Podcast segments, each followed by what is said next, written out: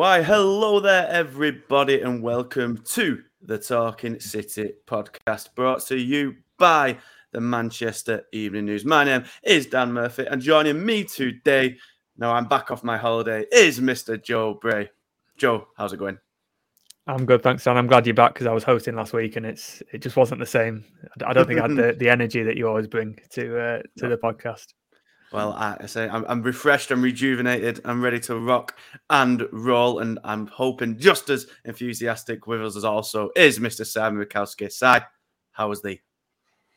Yeah, good. Thanks. You've got a bit of uh, Rick Astley rhythm to your voice there in that intro. oh, I'm, I've not actually seen it yet. I've only seen him doing some uh, ACDC, didn't he? He looked sick. I can't wait to dive into that. But I'm still, uh, um, there's, still there's on the Crocodile Rock hype. Smith set that it's worth. Him with Blossoms. Yeah, that's top of my list. I will be getting to that. Don't you worry. But yeah, all crocodile rocked out at the minute because you know, big. hey, this is a city podcast and it is quite relevant, isn't it? Big Elton.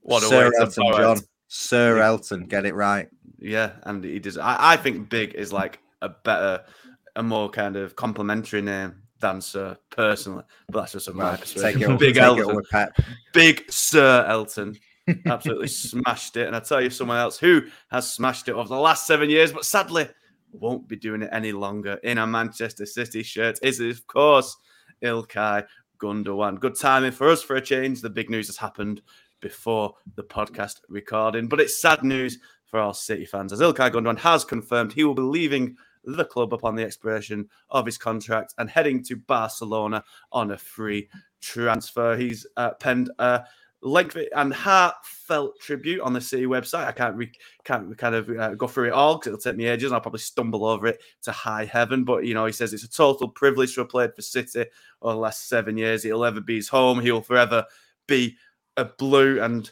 yeah, any City fan who hasn't read it already, I'll go over there and sure I'm sure you'll shed a tear. But you may well want to stay here first because you might shed a tear at the tributes to follow. Because Simon, what a player! A player who's been here since the start of Guardiola's reign, the first signing, and and even though it got off to a, an inauspicious start with a couple of gnarly injuries, one who kind of overcame such hardship to be one of the real kind of until probably the last two years, one of like the underappreciated faces of the side. And but no, everyone kind of appreciates just how incredible a player he is.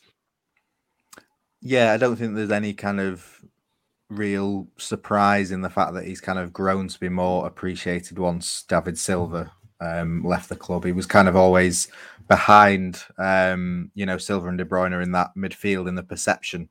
Um, but certainly since 2018, uh, free from injuries, he has been a phenomenal player for the club, and um, you know, so many, so many great moments to to, to think about. And you know, his captaincy this season has been exceptional. He will go down in in history um, for leading City to the treble, and you know, we'll probably end up with a with a pitch named after him at the at the training ground. And you know, given given he's done his coaching or is doing his coaching badges, um, who knows? Maybe we will see him at the Etihad at some point in the future.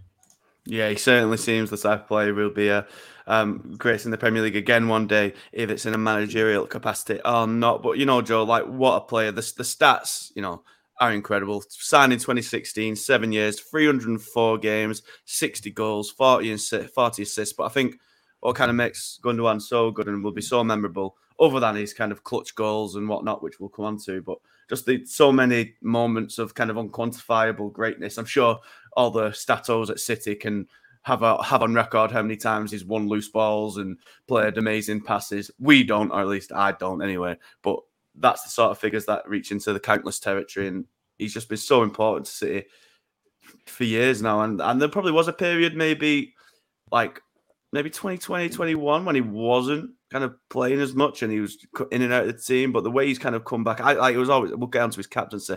It seemed to be quite the surprise when he got the armband because he wasn't quite like the guaranteed starter that De Bruyne is. But to kind of wrestle his way back in and just be so important for so long is incredible. I know we'll we'll talk on some of his favourite moments in a bit, but the 2019 season is what I'm going to specifically praise him for myself.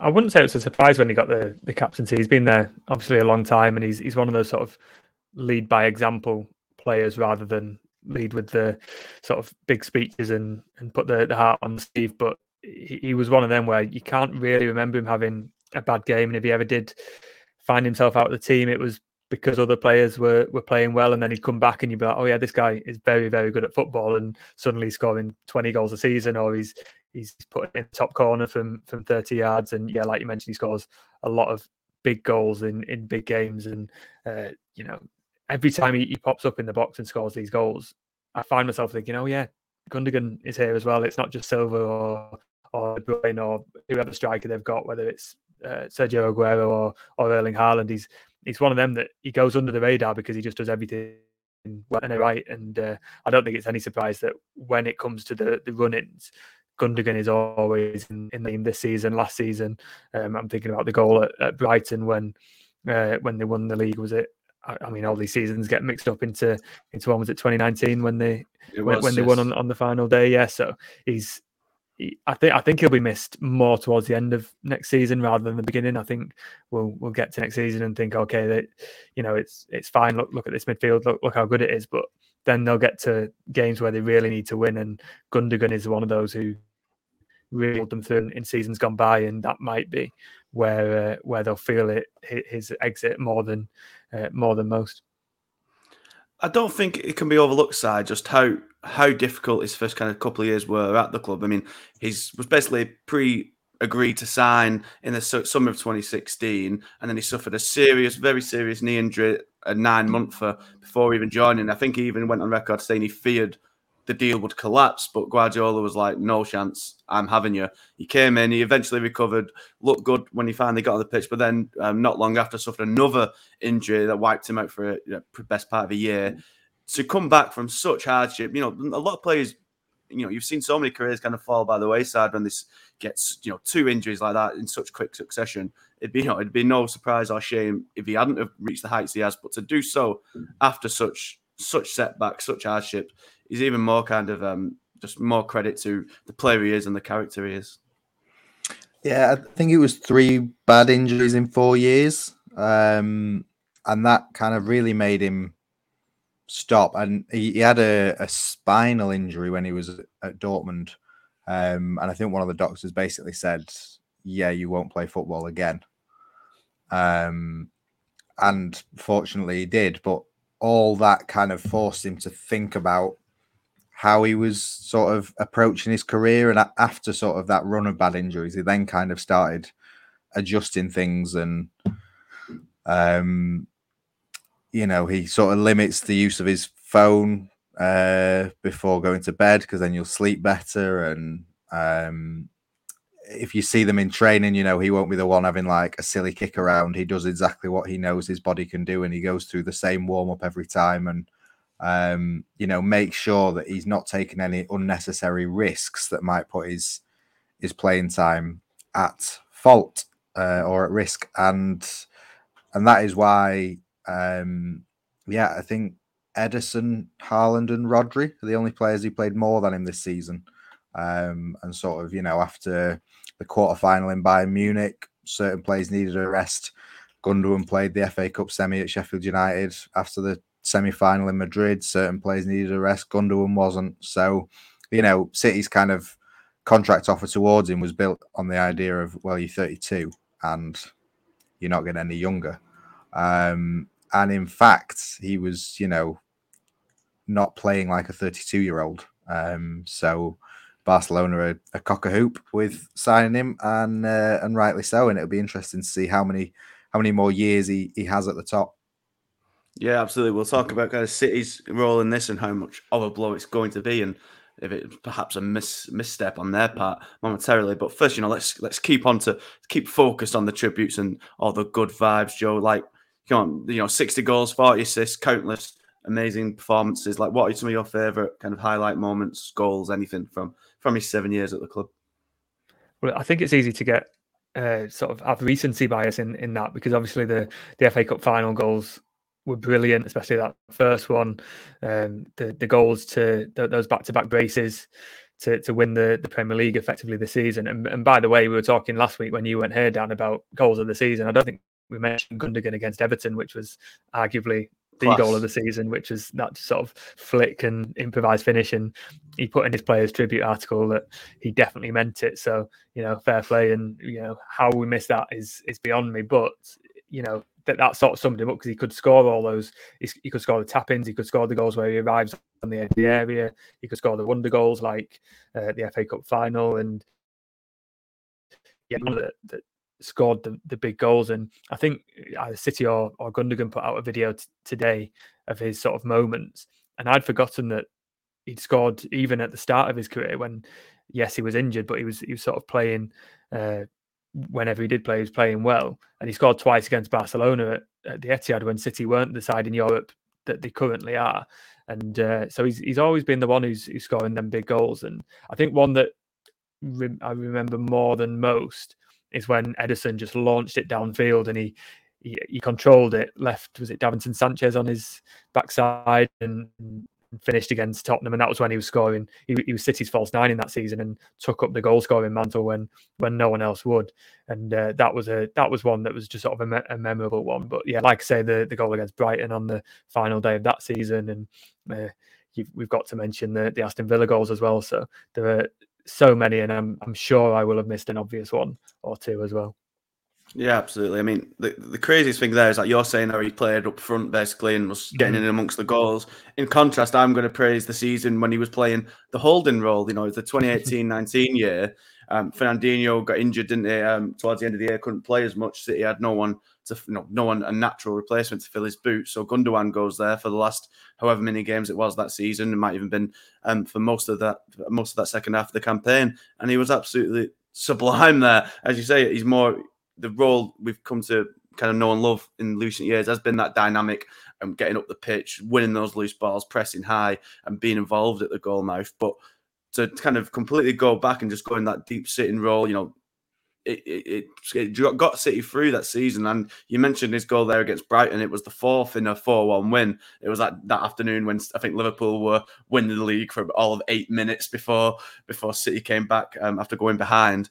Um, but he kind of, it was so fitting, I thought, then that he tapped, he kind of capped the season off with a stunning free kick because it was basically, it was obviously there's so many great players. You know, that season it was Vincent Kompany as well, of course, winning, um, winning, basically winning the campaign with that that screamer against Leicester. But he was like, if it wasn't for him, you get the impression City might not have won the title that year. Liverpool were sublime as well, um, driving them all the way to the end.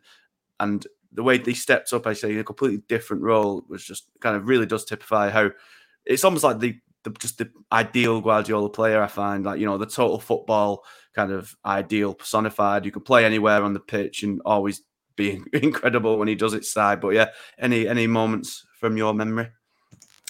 Uh, no, you've stolen them both. um, no, I I think what kind of what is nice for Gundogan is that he was kind of synonymous with a few of City's uh, more notable failures.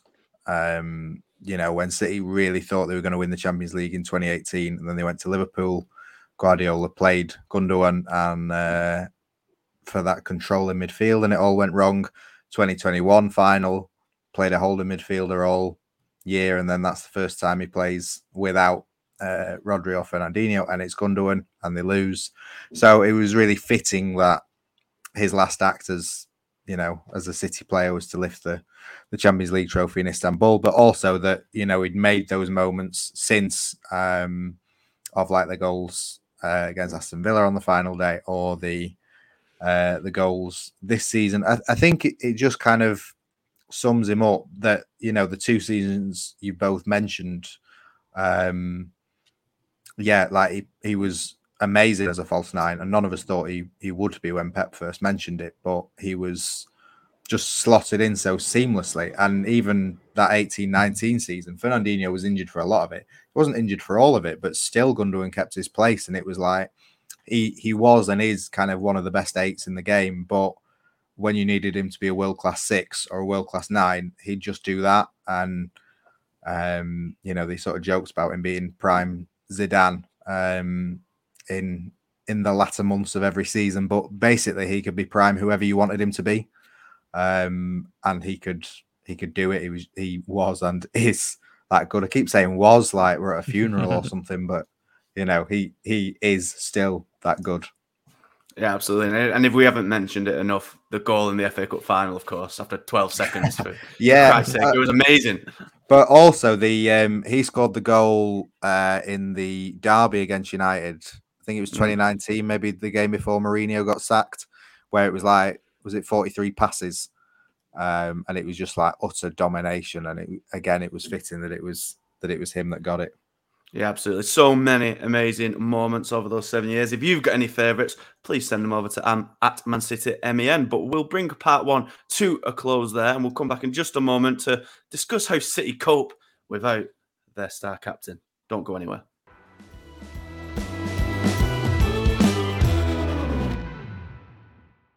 Hello, everybody, and welcome back to the Talking City podcast. We've got all the the the the tributes and the, the glowing praise um, well and truly kind of done. It's out the way. Now we only need to talk about where City stand at this place because they are it's they're losing such an important player, a player who has started every important game towards the end of the season, even games that weren't important, he was still starting. You know, City have got used to waving goodbye to kind of massive legends over the recent years. Every for the last four summers they've lost Fernandinho, Sergio Aguero, David Silva, and Vincent Kompany. And then even further than that, you go back to Joe Hart leaving, Pablo Zabaleta leaving, Yaya Toure leaving. I'm sure there's people I've forgotten there.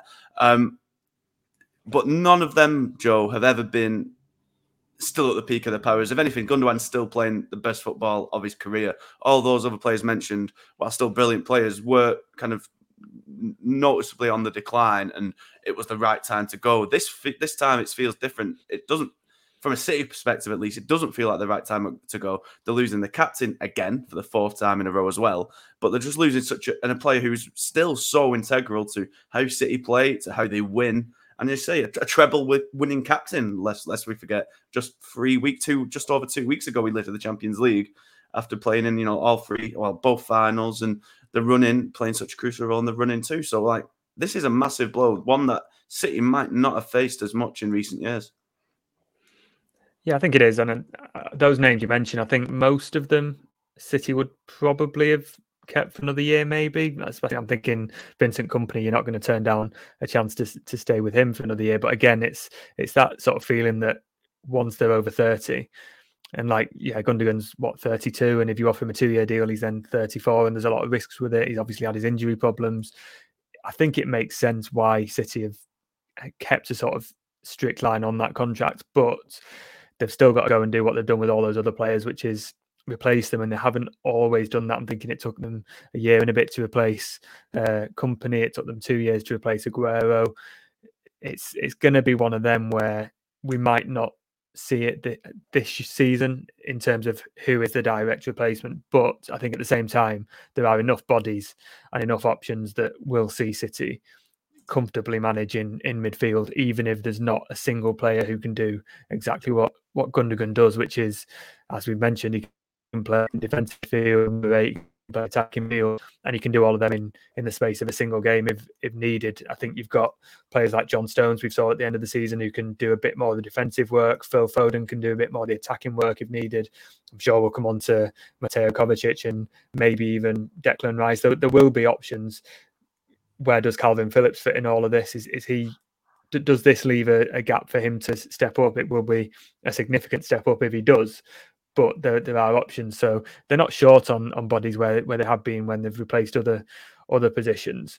But in terms of one player who can roll it all into one, I don't think they have that, and I don't think there's another player like that on the market. So it will be another test of of how City.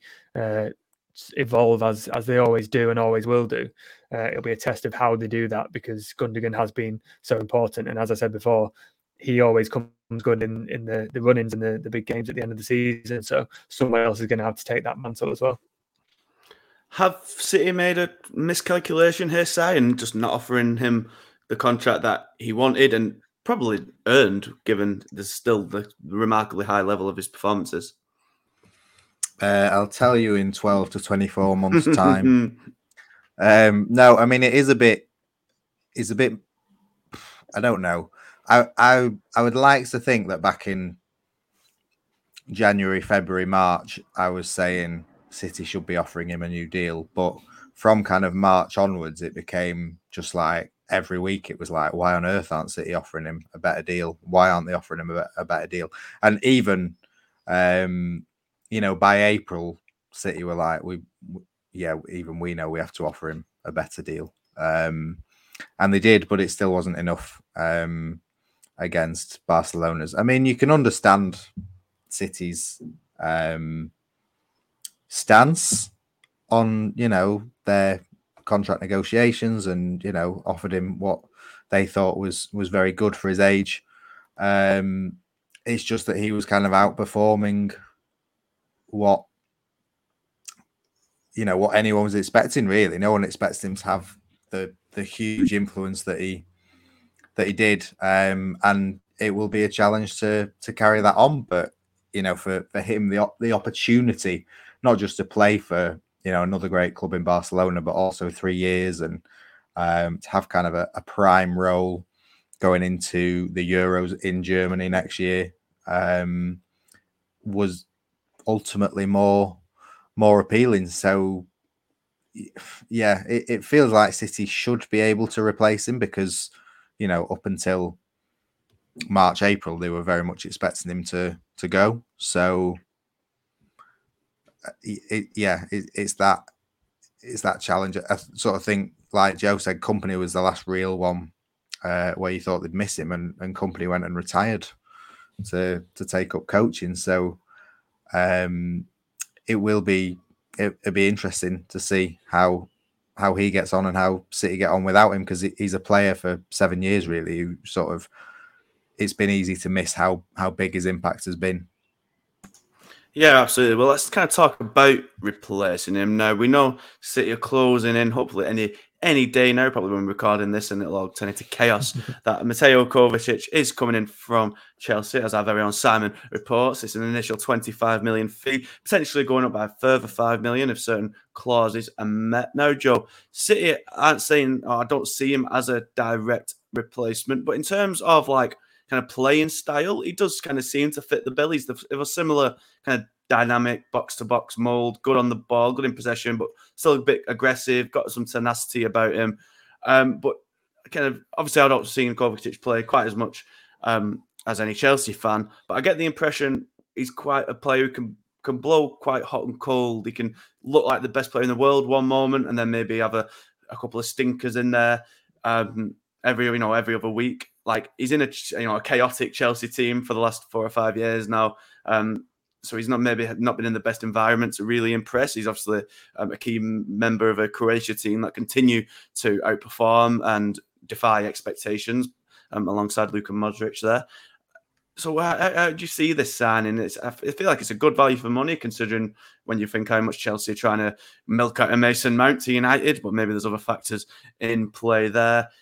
It seems like I say on the face of it, like a good replacement. And, you know, especially once Guardiola gets his claws into him, you never know how much a player can get even better. But as we'll get onto, I don't think it's quite enough. Just, I don't think he's shown the consistency throughout his career to, you know, to be a guaranteed success. I, I would have agreed with you on the face of it because when you first hear his name and he's linked with City, you think, oh, is, is that it? Mateo Kovacic? He's he's, he's okay. He's a good enough player, but is, is he City standard? And then you look at his record and you look at the players he's played with and what he's done for club and country, and he's won the Champions League four times and played a decent role in that Real Madrid side that that won it. I think he was there three years in a row when when they won it. He's won the Europa League with uh, Chelsea, helped Chelsea win the Champions League, and obviously at City's expense. But no one expected that Chelsea side to to win the Champions League that year. Um, he's got experience if City want to use that in the Super Cup and, and World Cup. And City's next step is to go and defend the Champions League and go back to back and uh, continue winning all these trophies. And Kovacic is someone, one of the few people probably around who is available and has experience of going again on on these sort of big stages on on multiple fronts. And yeah, I don't think he's going to be the same player as Gundogan. He, he doesn't score the same amount of goals. He's probably a little bit more defensive, and he doesn't strike you as someone who's as sort of adept on the ball and and sort of that sort of intricate passing that that Guardiola likes, but you don't play for Real Madrid and you don't win the the Champions League that many times if if you're not a bad player. And as you mentioned, helped uh, Croatia to the the World Cup final and and everything they've done. So I think he's going to be one of those sort of quietly underrated signings. And at, at, at 25 million for a player with that record, it's fairly low risk. As we said, as we mentioned, City have a lot of options in midfield now, and someone like Kovacic should have the ability and uh, the experience to to help them. I don't, I don't think he'll have the same impact as Gundogan, but if you're going to get someone on the market for relatively good money, I think he, he seems like a fairly good signing. Mm, well, when I think when you consider that Phillips cost 14, obviously partly you know injuries and then partly just not being up to uh, up to snuff just yet. Like Kovacic is obviously a much better player than Phillips, much more big game experience side where where do you stand on the side? It almost feels like this is the set. The Kovacic is the player they kind of wanted Phillips to be last year, the one who can stand in for Rodri and give him rest. Um, and I say he's not seen his direct replacement. We'll talk about who could be, but maybe he's a you know a good versatile hand to have given given Gundogan's going and they need someone and, and, you know Phillips perhaps stepping up as well next year maybe, but they need someone to really take that load off Rodri given how much football he played last year. Didn't he finish on like 70 games for club and country or something ridiculous like that after the Nations League final, which obviously beat Kovacic in? Like, yeah, City do need to kind of lessen the load on his shoulders. Yeah, I think Phillips um, still has more of a chance of sort of playing that sixth role when Rodri isn't there. Although you know, City are changing all the time, aren't they? That six role of Rodri became a, a double six with with Stones. Um, so yeah, I mean, again, a lot has been said already by you guys, but it's a good price for someone who is so experienced um, and wants to to come and, and prove himself at the club. I'd kind of liken it to sort of signing Akanji last year. Um, when Akanji came, no one was too fussed. Everyone was like, all right, another defender. Right. Played for Dortmund, did he? Right. No one else wanted him. Okay. And Akanji came with his experience of playing in the Champions League and experience of playing uh, for Switzerland and, you know, was at the World Cup in the middle of the season and turned into one of the best signings in not just for City last year, but the Premier League. So Kovacic will be hoping to show more of that than end up on the sort of Calvin Phillips spectrum. Um, but he has got the sort of experience and and versatility to give him every chance of doing that. You know, we we've talked about ad in this podcast. I've probably written it um, to exhaustion as well. But I think we're all in the agreement that City needed a midfielder, even if Gundogan did stay. Obviously, we all thought kind of Bellingham would be the one, but he's chosen Real Madrid instead. So as City themselves have said, there, there's another midfielder that needs signing somewhere. The name, the big name at the moment, side is Declan Rice. What obviously, Arsenal are currently probably leading the chase for him, and a, uh, the you know the there is their biggest target. City look to kind of be snooping in at the eleventh hour. So where where do we currently stand on the on the Rice uh, situation? And, and is he the player to replace Gundogan? I don't think he's quite as refined or as technical, but as a is a kind of force of will and nature and a brilliant passer um, and a really dynamic player. Another one who can really play that um, kind of holding role as well as further up the pitch. I think it'd be an excellent sign. signing. 100 million. You see, you know, it's not my money. It's either here nor there. But if they do get Rice and more, maybe more importantly, stop Arsenal from getting Rice, I think it'd be a really good sign. I think if Rice signed, he would be more of kind of the profile um, in terms of uh, his hates to use the word, but like brand. Um, you know, signing a player for 100 million or whatever is more like here is your Ilkay Gundogan replacement. Um, I'm not so sure on the pitch. I think he'd be kind of less um, similar to to Gundogan uh, than Kovacic would be, and sort of more more in line with Rodri. So maybe that double pivot comes in there. Um, yeah, well, I, I, mean, as far as I know, we're not really anywhere beyond where we were at the end of last week, where some people said a bid had been made and loads of people got excited or angry, depending on if you support City or Arsenal. And then people say, oh, maybe there hasn't been a bid made. And as far as I know, there still hasn't been a bid. Like City are interested in Rice. Um, but that hasn't translated into a bid yet. People expect a bid, but people have expected a bid for about a week and there hasn't been a bid. And Arsenal have bid twice and been rejected. And are meant to be coming in with a third bid, but I've known all this news for three or four days and haven't come in with a third bid yet. So, um, as ever with transfers, there are a lot. There is a lot going on from all parties involved in the negotiations, and yeah, there's a there's a possibility that City could sign Rice, but as you say, at the minute, Arsenal are in the driving seat. Mm. Yeah, I mean, West Ham's chairman David Sullivan kind of went on record um, the day after I think it was their Europa Conference League win, saying that Rice is you know all but gone. He's played his last game, but despite that, Joe, they are still kind of holding back Arsenal back. They're not letting him go without a fight. I think it's like kind of reported hundred millions around the asking price, and you know, I should say two bids already rejected from Arsenal. Do you think he'd be worth the money he'd probably cost? Like, and do you think he'd be a good sign? I think next summer he would be a good signing, but you're not going to get him next summer because he's leaving this summer. So I think City could do with a player like that going forward. We've talked about obviously Gundogan's going, maybe Bernardo goes, Kevin De Bruyne isn't getting any younger. They'll need another midfielder, and if they want to say mold Phil Foden into a midfielder, then he'll need a bit of time to adapt, and maybe that's when you do bring in the double pivot. And I mean, Declan Rice is one of the best defensive midfielders out there, and I could, I could see him in, in that role. He's played next to Kalvin Phillips for England in that double pivot role. You can see him definitely doing that next to Rodri, especially as Si said with Rodri and Stones and how they played, and just the way that City moved the fullbacks inside. Um, I think he would he would clearly be a good player for City, and he's got that footballing intelligence, and he, he's spoken, hasn't he, about loving the way that uh, Yaya Toure played and driving forward. He's added that to his game recently of those driving runs into the box, and you could see it. I think it would be a good signing, um, but I I would put it in one of those.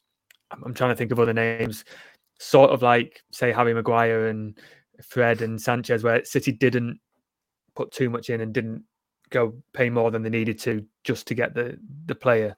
Um, I, I could see City sort of walking away because they don't need him, but I think yeah, he would be a a very good player if if they could get him. And as you mentioned, if if you stop Arsenal getting him as well, then that's an added bonus. If not Rice, then Joe, who who does City go for? Because like you know, Mac Allister's already off the board. Bellingham's obviously gone. Like I, you know, I've not got the vast scouting knowledge of a football manager player, but it's kind of kind of uh, an amateur. I shouldn't be saying amateur because it's my job really. Selling Michelle short there, but it doesn't seem like there's many option, obvious options, kind of jumping off the jumping off the screen for City at present, other than Rice. Well, exactly. So if if they end up with just Mateo Kovacic as as the midfield signing this summer, it's not a bad summer really. They've they've replaced the body that's gone out, different player, but Kovacic, as we've said, is is a very good player, and we've seen how City's midfield has been added to in the last few weeks of the season with Stones, um, any any fullback on on the books, Akanji, Nathan Ake, uh, players like Phil Foden coming back. City will have enough midfielders to to cope next season without Ilkay Gundogan, and they're not a team to to just spend money on on any player for the sake of it. They they'll happily wait. They have done. They went a season without a striker, for example, because there wasn't the right striker on the market, and, and we're happy to wait. So I could see City doing that, and not not spending money just for the sake of it, just to get a midfielder in. They'll, they'll wait for the right person, and who knows, next season someone can have a great year, be available. There'll be a release clause. Who knows? And then the, everyone will be saying in 18 months' time, "Aren't we glad we waited?" And I, I can see, I can see a sort of scenario like that. Do you feel sitting in another midfielder this summer side? I mean, I think the only way they could maybe get away with it is if they stick with that same system that did them so well towards the end of last year you know, Alvarez has proven he can play in like kind of the De Bruyne's role. Foden has been coming back into midfield. I could see a way they can kind of, you know, get Kovacic in. I could see how they can get by for a year, you know, with Stones being able to play in the defensive roles as well. But did you think they need someone else? I'm not sure they do right now. Um, I mean, I'd kind of be looking more, more out wide. Um, but but that that's just just me. Um, I, I just think we, we seem to have gone into so many seasons being like, oh, City are never going to get. You need a left back. yeah, yeah, yeah. Uh, but you know, oh, they're never going to do this with only this, or how can they do this without a striker? and they did it once without a striker. But how can they do it without a striker again? Um, and this Erling Haaland's never going to be any good, is he? Um, and all such takes.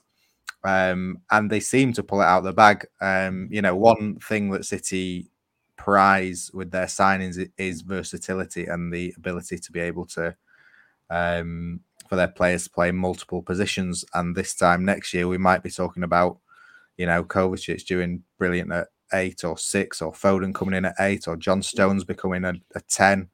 Um, they have a lot of players who can play a lot of positions, um, although not many who can play out wide, I'd say. Um, so I don't think there is a need for Declan Rice um, even in the way that they kind of didn't seem to be, but probably was a way for Jack Grealish, um, unless Guardiola wants to change how uh, the team plays. Mm-hmm. Well, it's not only kind of midfield that they need or may want to replace. It is, of course, the a new captain as well. The fourth, fourth, fifth year on the spin. When a fourth, I think, when a new captain will need to be selected. Joe, who would you know if you were in that leadership group, if you were casting your vote in the city changing room, who are you writing on your little your little docket? I think you actually have to write five names down, don't you, for City? But mm. we'll just go with the one. Who do you think should be City's captain this year? Uh, I would say it's between De Bruyne and, and Dias. They're different players, aren't they? De Bruyne would be, as the long longest serving player, he would be on the same uh, thought process as Gundogan and, and Silva and Fernandinho beforehand, not sort of a an extroverted leader, but leads by example and knows when to say the right things. And uh, you you would guess that it's De Bruyne. I think when uh, Gundogan wasn't playing, De Bruyne wore wore the armband more than anyone else. And then the alternative, maybe a longer term option, would be Ruben Dias. He's he's got the speed in his locker. He wears his heart. He puts it everything, and he's going to play most of the season, especially once. So I was for them. I'd I'd plump for De Bruyne just just going the last two or three of those captains where it's been uh, it's it's been the the longer serving, the senior player, the, the the quiet sort of player who will do his talking when it's necessary, not just for the sake of it. But uh, if it's between them two, City don't have a bad captain at all.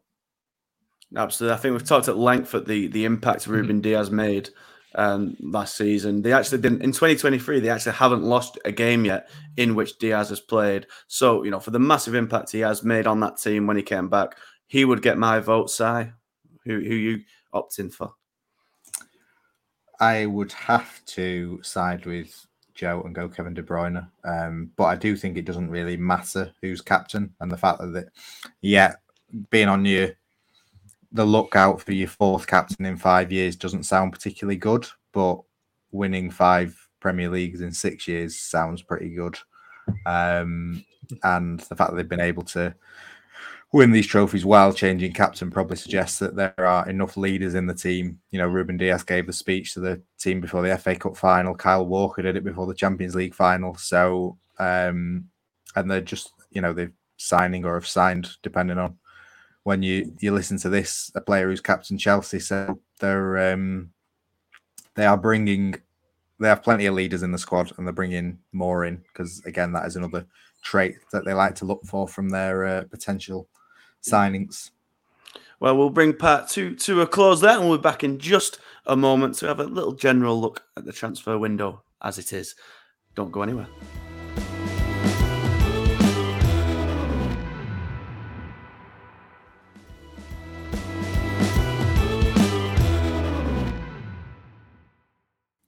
Hello, everyone. Welcome back to the Talking City podcast. So, you know, we talked about the midfield in kind of uh, um, a lot. I'm, I'm, losing it here. It's too hot in this room.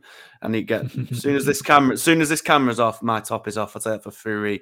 Um, before kind of Gundogan, it became clear Gundogan was going to. I thought it'd be quite uh, more of a low key summer for City, more towards the the one of two years ago when Grealish was the only the only signing after they failed to sign Kane. And it does seem like that's how Guardiola tends to like his summers. More kind of, I think I've written this sentence to a billion times as well, but um, kind of gradual uh, evolution than sudden revolution. That yeah, awful. I know. Um, he likes you know gradual changes um, keeping his squad small rather than all the wild and uh, kind of change that he had last year. Because as we saw last year, it took City a few fair few months to really click after seeing you know basically Haaland coming in and changing how they played and losing, you know, saying goodbye to four players who'd been so integral to recent success. But it, it's starting to look like it might not be quite as simple this year, given given all the players who might well be departing. You know, Gundogan already gone, um, Laporte and João Cancelo kind of look expected to leave, and then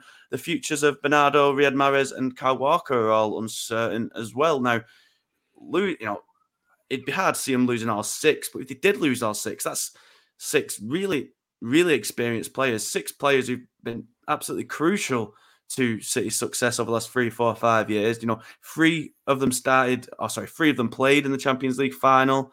You know, 30 goals. I think Mahrez contributed last year in goals and assists. Like, João Cancelo was the best fullback in the Premier League until um, last year. So to lose all them in one summer would be a massive blow.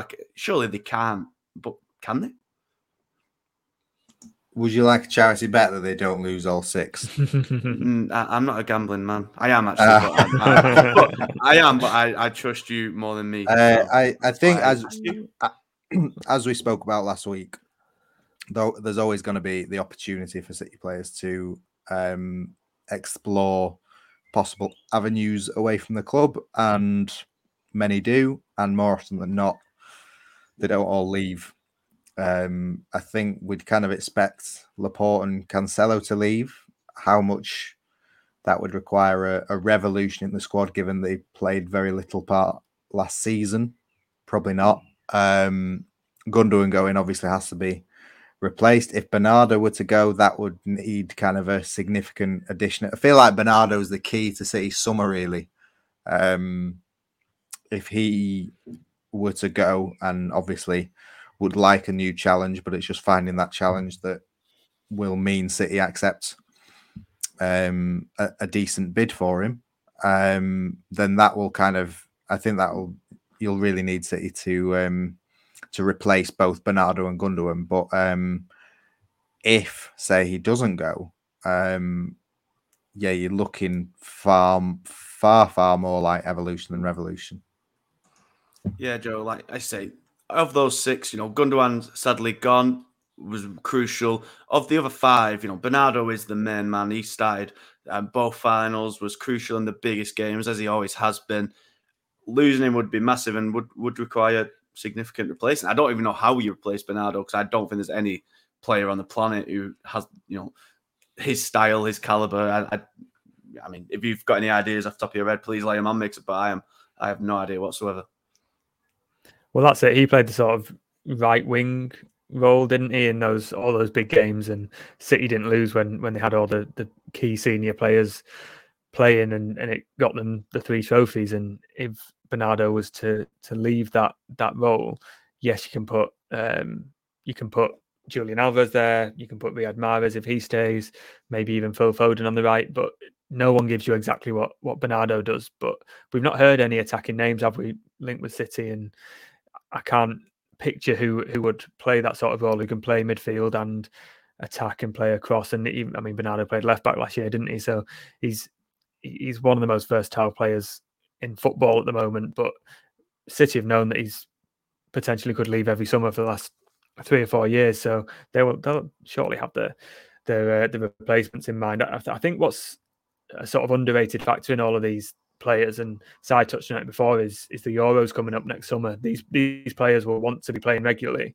to be in in with a shot of, of being in their national teams for Euro 2024. So if Kyle Walker's looking at leaving, he will be looking at the England setup as well as City. If he wasn't playing in the Champions League final, if he's not been playing at, at right back for City as much, is he going to persuade Gareth Southgate that he can play another major tournament when you've got Reece James, Alexander Arnold, Kevin Trippier, who are all very, very good players. And I mean, likewise for Laporte, for uh, you know, I'm looking, I'm looking at your names there. Bernardo, maybe Bernardo will play for City and, and for Portugal, won't he? But th- these are players who will need to not only consider will they play for City, but what will that mean for their sort of international ambitions? And also, uh, with a year to go for that, I can see that coming into play for quite a few players. And Mahrez has obviously got the African Cup of Nations coming up in in January. What um, he will start for Algeria because he's he's the captain, but you know he will want to be playing before that to make sure he's in the best possible position to to go and win another one of them. So now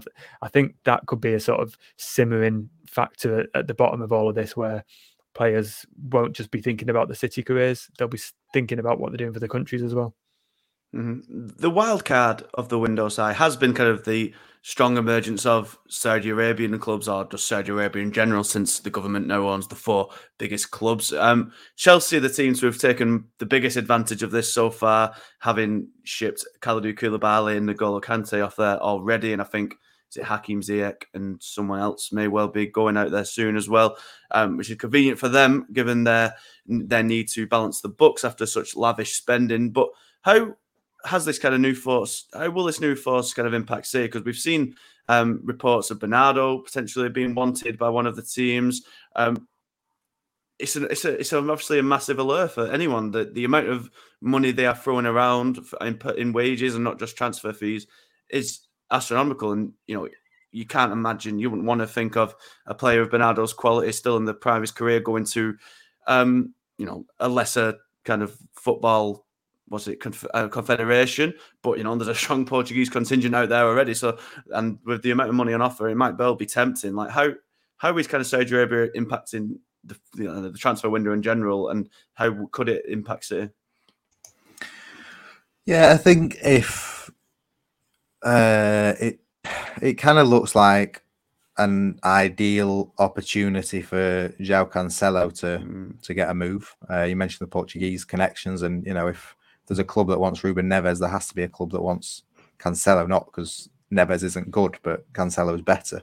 Um, and you know the the links with uh, Jorge Mendes and it that looks kind of an ideal opportunity for everyone to to walk away happy. Um, the Bernardo one's interesting because you know he's always said he wants a new challenge, um, but also there's kind of the you know wants to be closer to close to home with with Lisbon, and I, I think City fans had made the peace with uh, Barcelona and even possibly uh, Paris Saint Germain as sort of being closer or a bit different. As much as you know, Gundogan going to Barcelona, it's just a new challenge, isn't it? Um, whether City fans will be as happy for him to for that new challenge to be like a rubbish league uh, probably well much further away from uh, than Lisbon. I don't know. Um, you know, it, it's kind of. I'm sure City would have no problem accepting the money if if a big enough bid came in for him, and, and Barcelona have obviously been hindered by uh, kind of wanting Bernardo for ten pence in the last few years.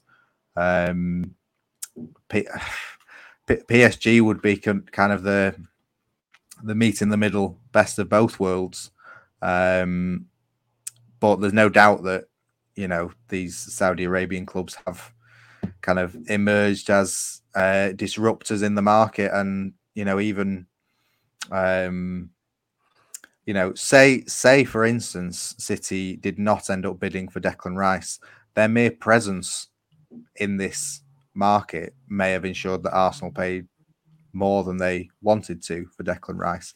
Well, just the having this kind of Saudi money being like we're willing to pay X kind of drives up the price for anyone else wanting to pay Y. So it's it, it's an influence and it's going to get a bigger bigger factor um, if if it comes off um, because you know we are all old enough to remember when China came through with the big money and everyone was going to China and then suddenly no one wanted to go to China anymore.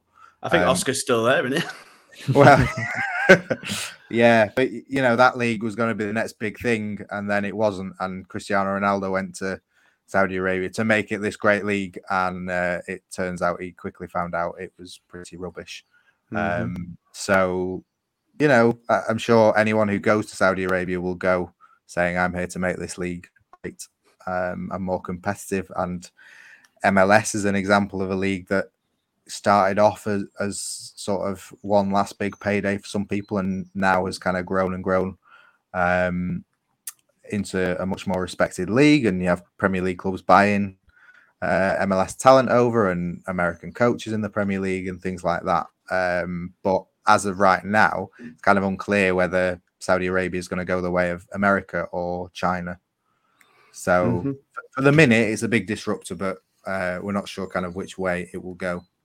Yeah, only time will tell, and only time will tell, Joe. Like how City kind of get through this summer. What do they need at the minute? It seems like defense is the main thing. I, I, if they lose Walker and Cancelo, I think they'll have to get a fullback. But if it's just one of them, you probably and then maybe and Laporte, you probably think they'd get away with a centre back, and then as as Si says, it's maybe a forward depending on the futures of Mahrez and Bernardo.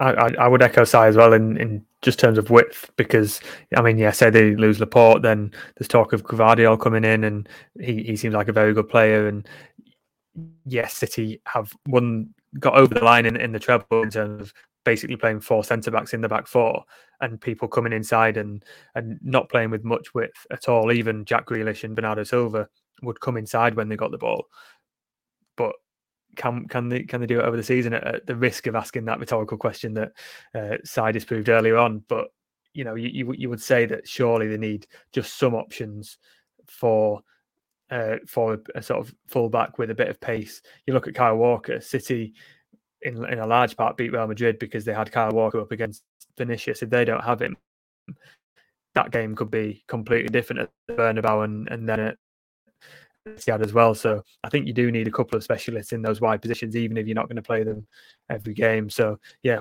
just someone who can play fullback who and you don't really want to be relying on Sergio Gomez and Rico Lewis as your, your only fullbacks because it's not fair on them and they're young and they're not the standard that City would want in those those big games. And in, in Lewis's case, not the standard yet. But uh, no, I would say fullbacks and probably just someone who's capable of playing a bit wider.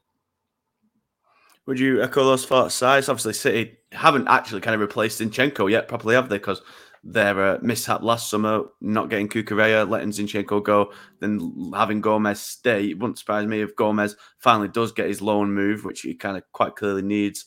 So it does seem like defence is the main area of concern after maybe the midfield once Kovacic is done. Uh, and Zinchenko is the prime example of, um, you know, First he left and he should have been replaced. And why haven't you replaced him? And is it a mistake replacing him? Arsenal are going to win the league. Why did you let Zinchenko and Jesus go? Oh, oh, oh, right, okay, right, yeah, never mind. Um, yeah, it's. Um, I, think defense will be the main thing, but not really for Zinchenko. More kind of Laporte is expected to go.